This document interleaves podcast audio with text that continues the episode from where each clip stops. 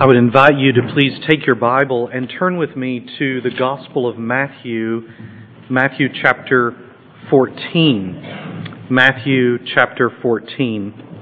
And as you are turning in your copy of God's Word, let me say this morning what an absolute privilege and joy uh, it is for me to be with you. I send greetings from a lot of dear friends that you have at the Southern Baptist Theological Seminary in Louisville, Kentucky.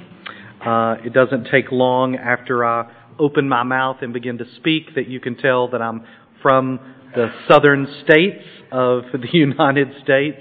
And so um, it's been a, a, great privilege to get to know many of you uh, last October, and I'm looking forward to the uh, module uh, starting tomorrow. Uh, we have a, an exciting week ahead as we begin in the apostolic period, uh, just in the apostles, and go all the way to the Reformation. So, lots of rich, glorious history. But this morning, we look at a marvelous story in God's Word, Matthew chapter 14. I would like to draw your attention this morning, beginning in verse 13. If you will have your Bibles, uh, open to this passage, you'll find it extremely helpful as we look at God's Word together. Matthew chapter 14, beginning in verse 13. When Jesus heard what had happened, he withdrew by boat privately to a solitary place. Hearing of this, the crowds followed him on foot from the towns. When Jesus landed and saw a large crowd, he had compassion on them and healed their sick. As evening approached, the disciples came to him and said, This is a remote place and it's getting late. Send the crowds away so they may go into the villages and buy food for themselves. Jesus replied, They do not need to go away. You give them something to eat. We have here only five loaves of bread and two fish, they answered. Bring them here to me, he said. And he directed the people to sit down on the grass. Taking the five loaves and two fish and looking up to heaven, he gave thanks and broke the loaves. And he gave them to the disciples, and the disciples gave them to the people. They all ate and were satisfied. And the disciples picked up twelve basketfuls of broken pieces that were left over. The number of those who ate was about 5,000 men, besides women and children. Well, this beautiful account of the feeding of the 5,000 is probably one of the most familiar stories in all of Scripture.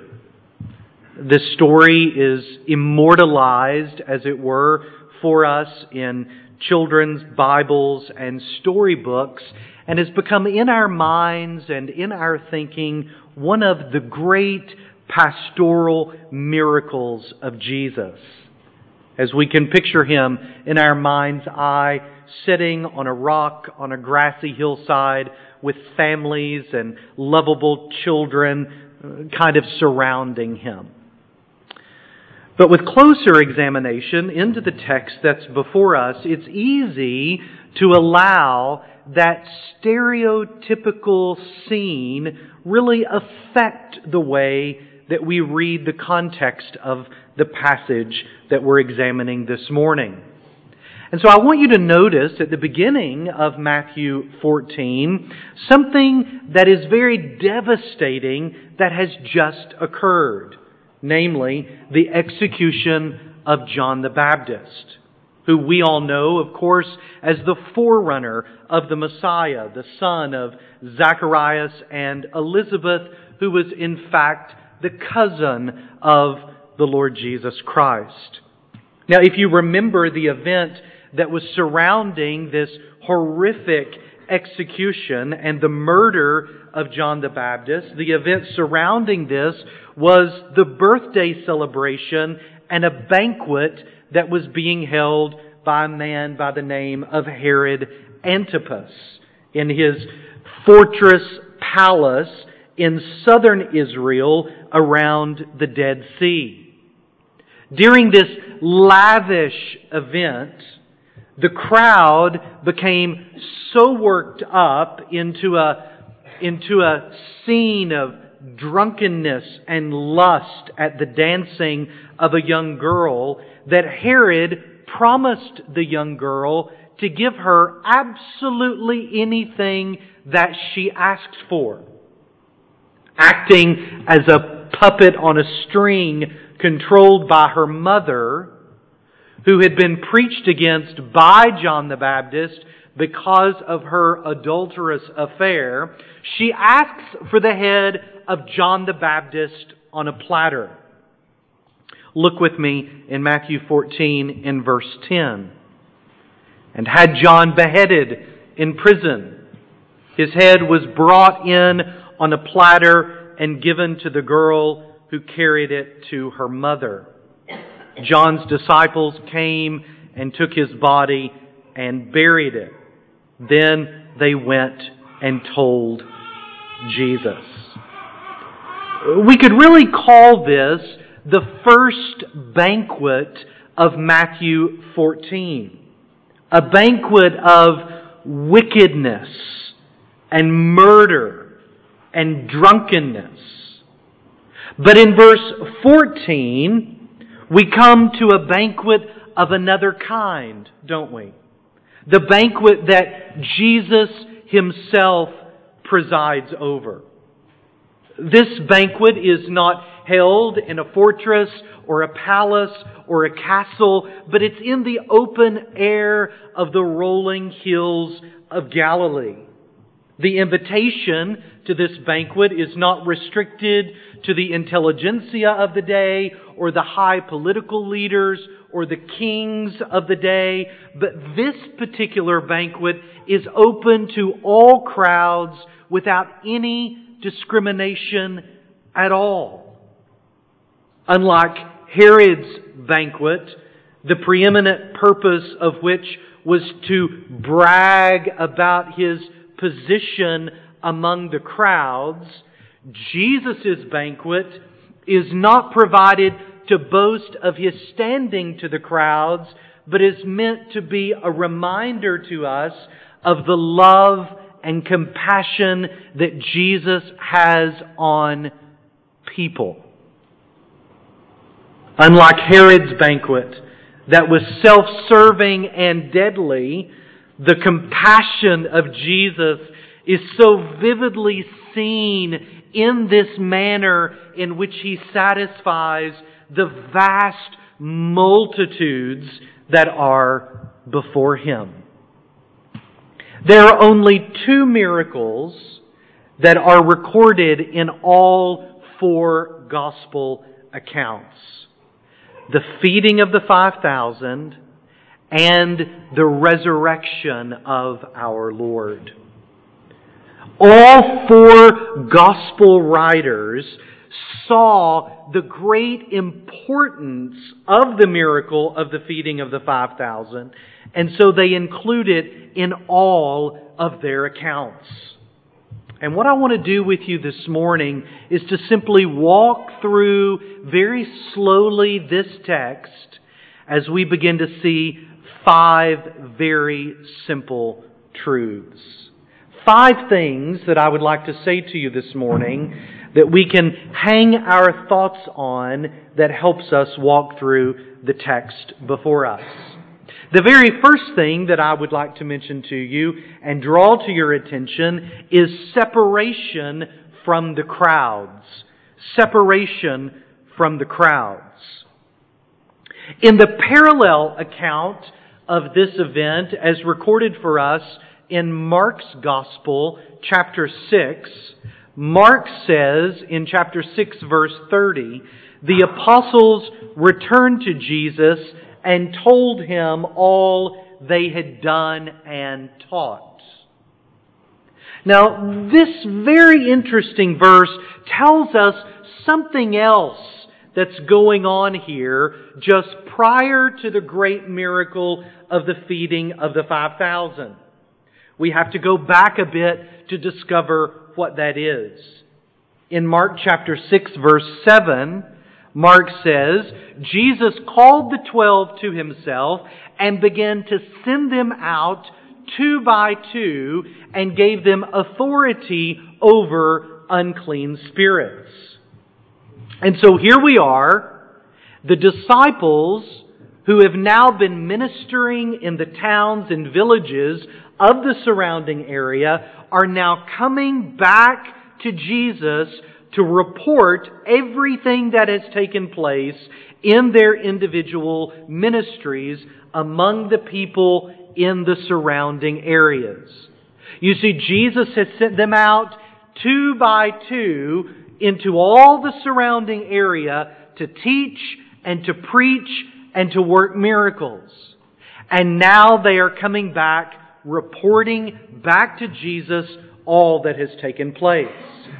And because of this, the crowds of people are following the apostles back to Jesus. And the crowds are growing numerically into an uncontrollable frenzy of people. Mark tells us the disciples are reporting to Jesus all their ministry activities and the crowds are growing so large they don't have time to get anything to eat. And so, so because of this great commotion, Jesus and the twelve withdraw from an undisclosed location on the Sea of Galilee to what Scripture tells us is a deserted area.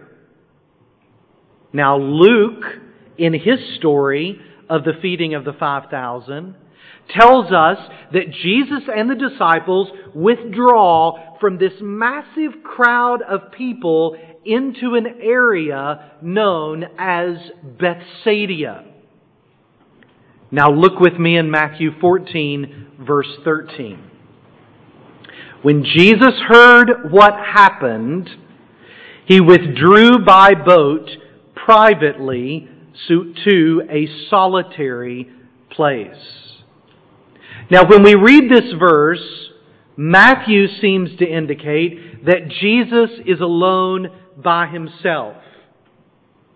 Even though that we know he is among the other twelve disciples. But what I love about Matthew's account is I think Matthew is emphasizing here something so intimate and personal about our Lord in verse 13. We see something here of the tenderness and the grief and the love of our Lord for John the Baptist who has just died.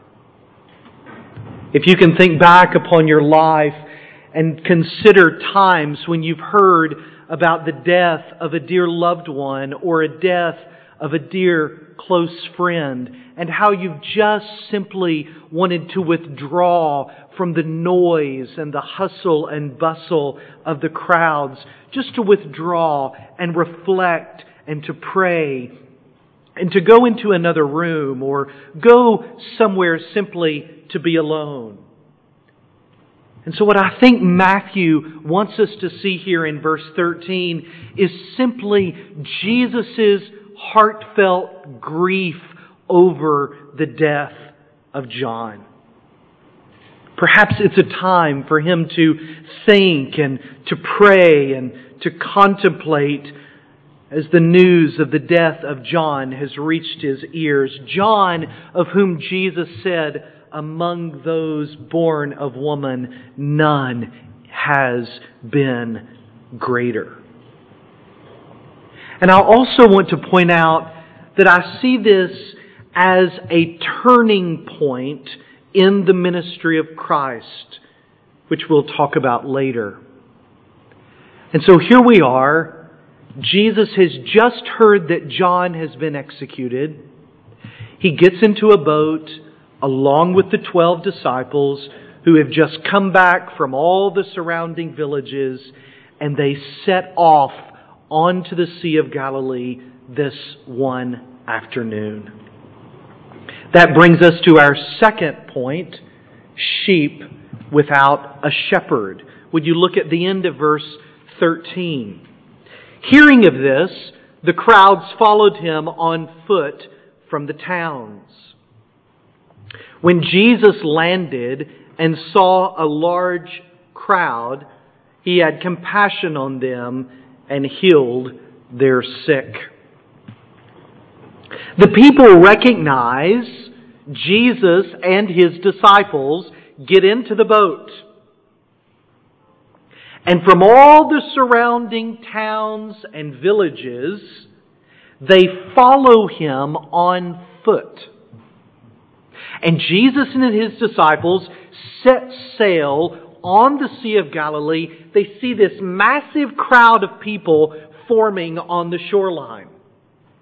Now, there are about 200 villages and cities and towns in this area, area of Galilee. And Matthew says they come from the towns.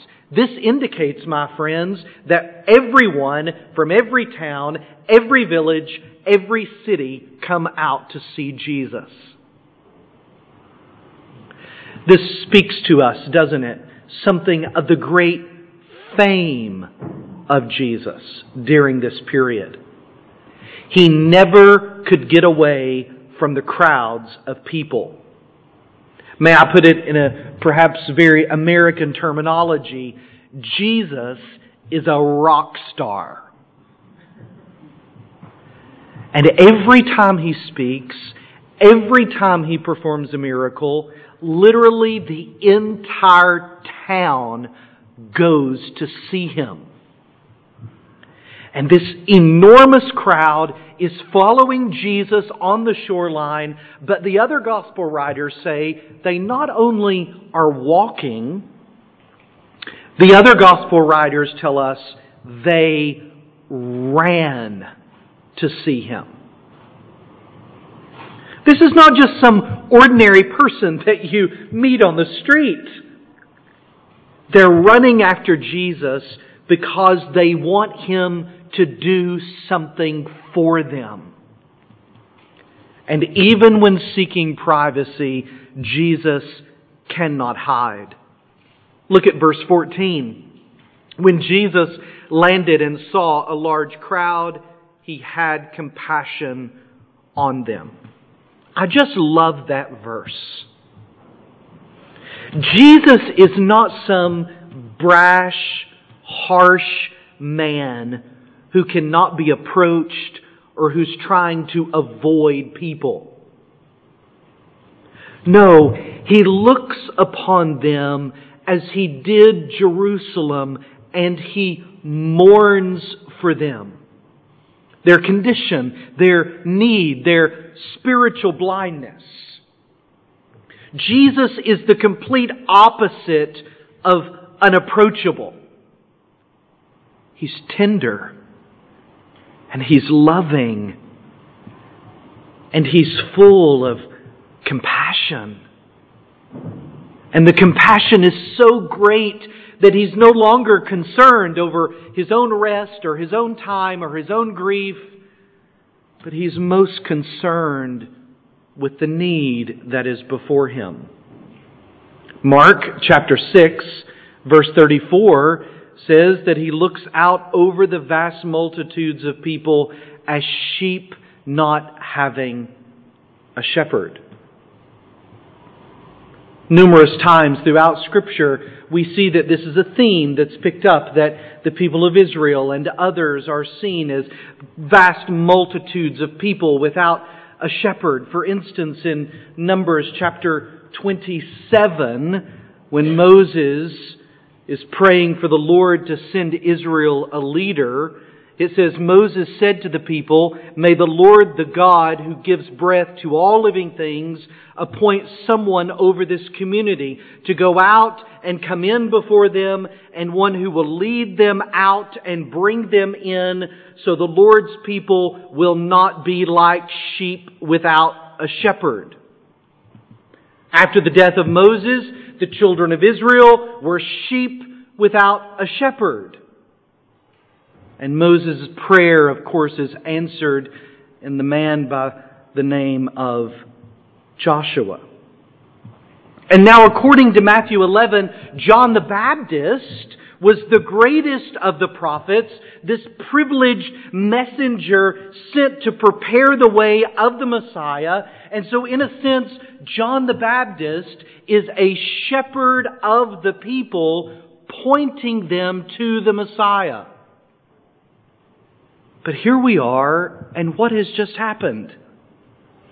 John the Baptist has been executed. He's just been killed. Do you see how this is the closing of one chapter and the opening of a new chapter? That, that final Old Testament prophet, John the Baptist, has now died and he's just passed off the scene after fulfilling his God called commission to prepare the way of the Messiah. And here we have Jesus who is stepping ashore as the one true shepherd of Israel. And in Matthew 14, we see this as a turning point. Jesus is now the new Moses. Jesus is now the new Joshua. Jesus is now, if you will, the new John the Baptist who will lead his people down straight paths of repentance and faith. Jesus Christ the supreme shepherd of Israel with great compassion and tenderness and love in his heart now steps ashore to the people. What a marvelous scene this must have been.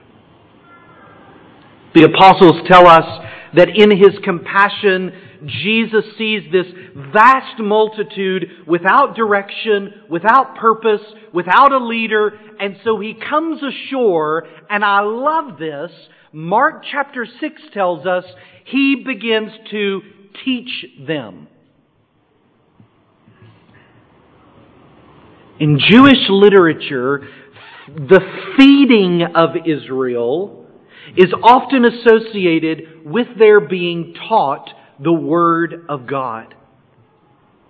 And so here is the supreme shepherd of Israel coming forth, beginning to feed his people by teaching them the Word of God. The sheep who have no shepherd now have a shepherd, and he begins to feed them. What a beautiful picture. Now we move on in the text that we find physically there is scarce provision for the multitude. The synoptic gospels, Matthew, Mark, and Luke, refer to this miracle as taking place in the evening. It's supper time. It's the evening meal time. It's dinner time, as my grandmother would call it. Notice verse 15. Now when it was evening. So here we are, Jesus and his disciples. We know they're somewhere around the city of Bethsaida on the northwestern shore of the Sea of Galilee. This hillside is covered in grass. So this is taking place at some point between March or April. The disciples are seeing this enormous crowd. They come to Jesus and make at what appears to be a very reasonable request. Jesus, send the crowds away into the villages that they may buy food for themselves. However, with a bit of closer examination, we see that this statement by the disciples loses fact that, the, that Jesus standing before them is the Good Shepherd. And all the miracles that proceeded in the days ahead showing and demonstrating that He would provide, the disciples seem to forget. And they're looking at the physicality of the situation. And in contrast to the disciples' suggestion that the people should go buy food for themselves, verse 16, Jesus looks at them and says, No, you give them something to eat.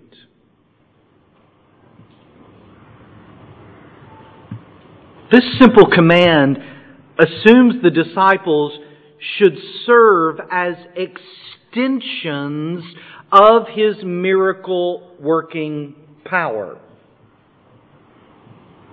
Oh, how easily the disciples had forgotten just a few days ago when they went into the villages and performed miracles.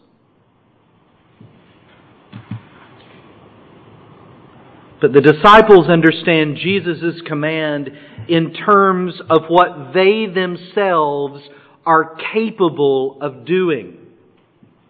What did the disciples say? What's their response? Jesus, should we leave and purchase 200 denarii worth of bread? They're automatically thinking in physical terminology. It would take 200 denarii to feed this many people. Jesus, one denarius was the equivalent of one day's wages. So 200 denarii would be worth about eight months worth of wages. We don't know if they had this much money with them or it's a hypothetical question as was often given to Jesus. Jesus, you've lost your mind. Can you just see Peter shaking his head and throwing up his arms in the air? Jesus, you've lost it. You, you've gone crazy. We don't have enough money to feed these people. Now, just to be clear, there's not 5,000 people here. But the number is qualified in the statement that there are 5,000 men.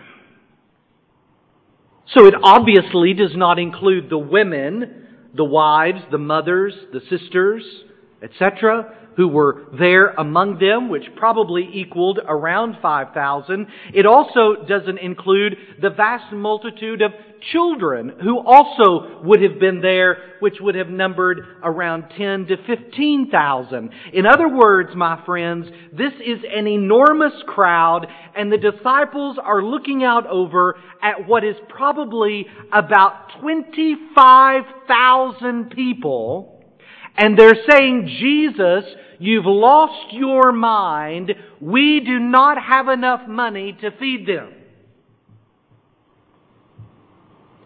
And so in the story, we leave the disciples with their hands in their empty pockets, trying to figure out how are we going to provide for these people. And that brings us to the fourth point of this event sufficiency found only in Christ.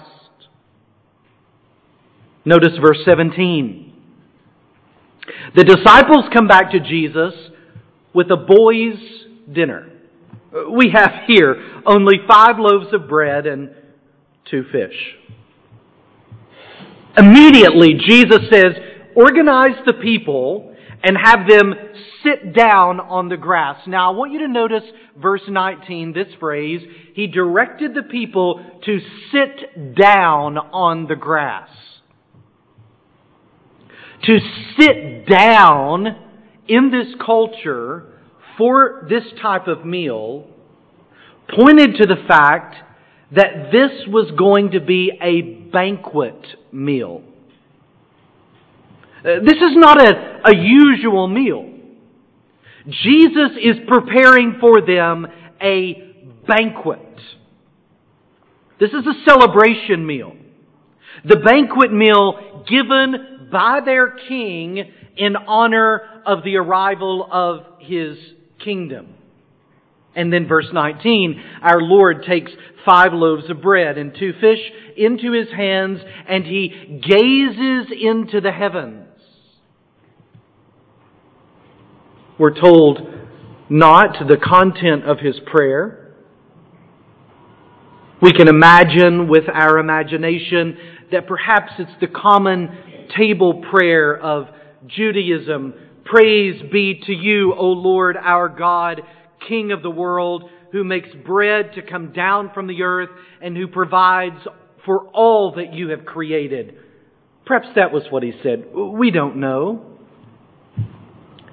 But what I love, if I could give a footnote here, is I love the parallel between this banquet meal and the one he will share in the coming days with his disciples in the upper room before he is crucified. Both accounts take on the same sequence of events. Taking bread, blessing bread, breaking the bread, and giving the bread to the disciples. And so with these five loaves and two fish, which are completely inadequate to feed the thousands of people, in the hands of Jesus,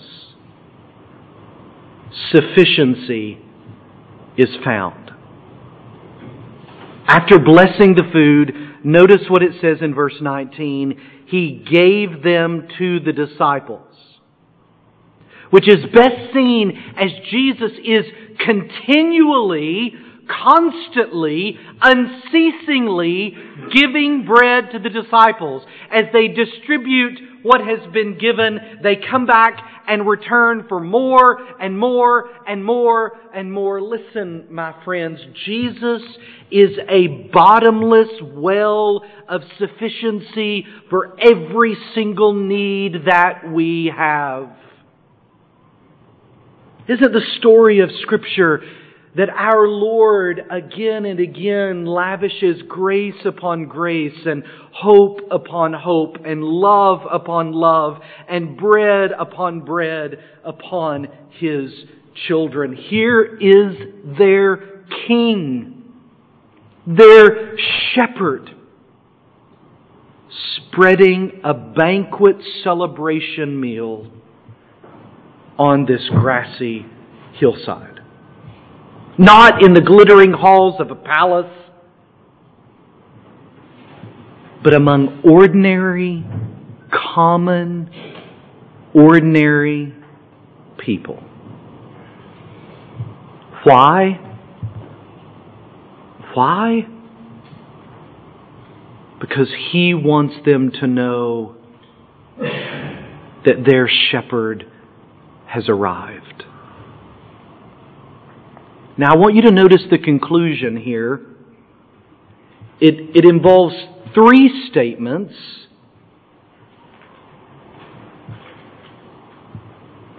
As we see satisfaction fulfilled in Christ.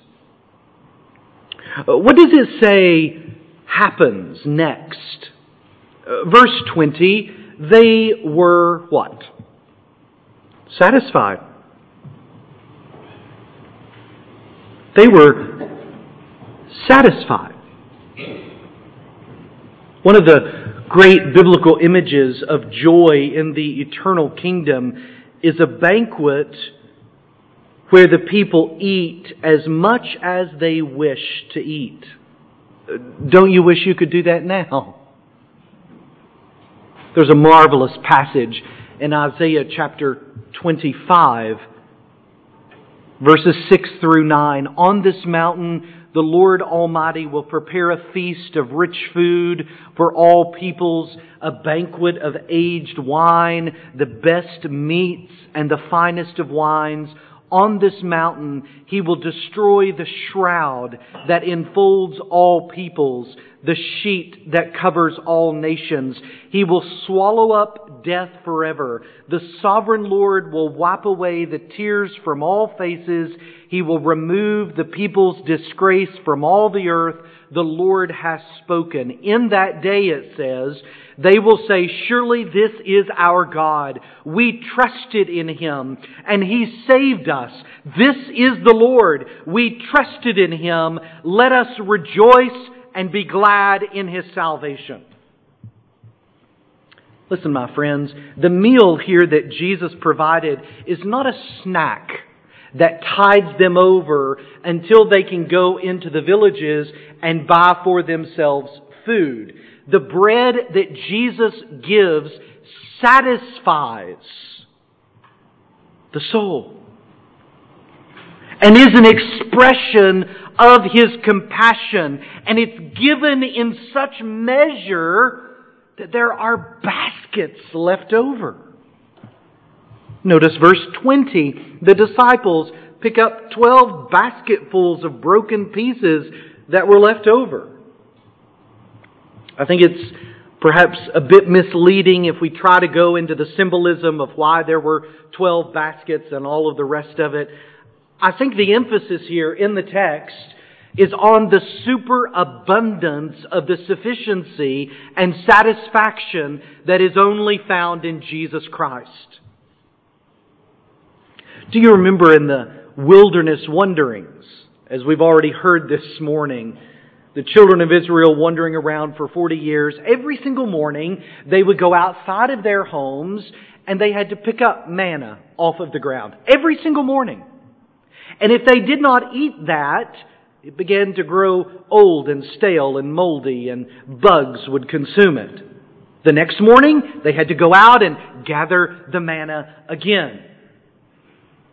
But the bread that Jesus provides, the abundance Jesus supplies in knowing Him is enough. What is He saying to these people in Galilee? He's saying, I am better than Moses. I am better than Joshua. I am better than Ezekiel and John the Baptist. I am enough for every need that you have. And then notice verse 21 there were 5,000 men. The women and the children ate right along with the men. Sometimes what's interesting, friends, is what's not in the text. And here we see something missing. There's no mention as to the crowd's reaction. Throughout the gospel accounts and all the miracles that are recorded for us by our Lord, there always seems to be a reaction of amazement, it says, or astonishment, it says. But you see, this miracle is not confirmed by the crowd's reaction, but by a description of what happened. Here you have 5,000 men are fed and satisfied, and there were leftovers. Very quickly, now that we're at the end, let me just simply give you a couple themes here that we've picked up on. First of all, this massive miracle reveals to us something of the greatness of Jesus. All the miracles of Moses and Joshua and Elijah and Elisha and John the Baptist, even if you will, they, they pale in comparison. Do you remember what I told you at the beginning? John the Baptist had been executed as a signal of the closing of one chapter and the opening of a new. Jesus is seen here as Israel's final, complete, great shepherd. Jesus is seen here, my friends, as our great shepherd. Hebrews reveals to us that He's God's final word. God has promised to send a shepherd for His people, and now He's giving His people bread and fish. Another theme that we learn from the disciples is simply this I am always inadequate for the task that Jesus has for me. Always. Sometimes we're overwhelmed, aren't we, at the task that Jesus has for us or the calling to which He has called us to. And just like the disciples, when asked to do something or to say something or to go somewhere on behalf of our Lord, we stand with our hands in our pockets trying to find the money to do it. Jesus, I, I, I can't speak, Moses said. I, I can't, I can't go back to Egypt. I, I, I, I, I stutter when I speak. Isaiah, woe is me, for I'm a man of unclean lips. God, I can't go tell them. David, have mercy upon me, O God, I am a sinner. The apostle Paul, I am the chief of sinners. Every person God calls in Scripture recognizes themselves as inadequate for the task to which they are called. But oh, the apostle Paul reminds us in 2 Corinthians 3, not that we are sufficient in ourselves to claim anything as coming from us, but our sufficiency is from God. Listen, folks, if God has called you to do something, if God has called you to say something, if God has asked you to go where, somewhere, I promise you, on the authority of His Word, that He will super abundantly be sufficient and supply for whatever you need.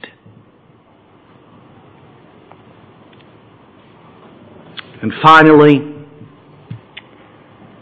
Jesus is always, always, my friends, more than adequate in every task and in every challenge that we face.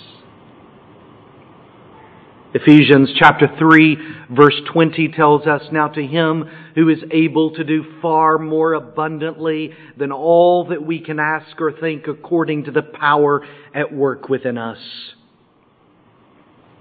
We are completely inadequate for every single thing to satisfy the people. Do you want to share the gospel with Carrigaline and to go out from here to the surrounding villages and towns and areas? Do you, do you want Carrigaline Baptist Church to make a difference in the community and among the people? I dare say we would all say amen to that desire. Let me tell you, you are completely inadequate to do any of it. But oh my, the glorious good news is that Jesus Christ, the Son of God, has come in flesh, robed himself like us to make us sufficient for every task that we have to which we are called to. He has went to the cross and substituted himself. He has risen from the dead and now he reigns as the glorious sovereign of the universe. He is soon returning for his people to set up his eternal kingdom. My friends, we win. So we go with the good news of the gospel. Depend upon Him. Look to Him. Cling to Him. Trust Him. And He will satisfy you with eternal pleasure and eternal joy.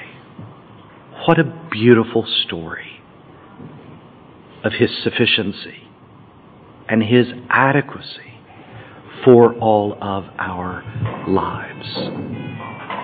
Let's pray together. Our Father, we thank you for our time this morning in your word. What glorious good news that we have in the gospel. What glorious good news we have in the sufficiency of Christ for all of our needs. Father, what a privilege it is to be here this morning and to worship you with brothers and sisters in Christ. And I pray, Father, that the good news to us this morning would so equip us for the task ahead that we would find and discover our complete sufficiency is only in you. We thank you this morning for our time. We pray in Jesus' name and for his sake. Amen.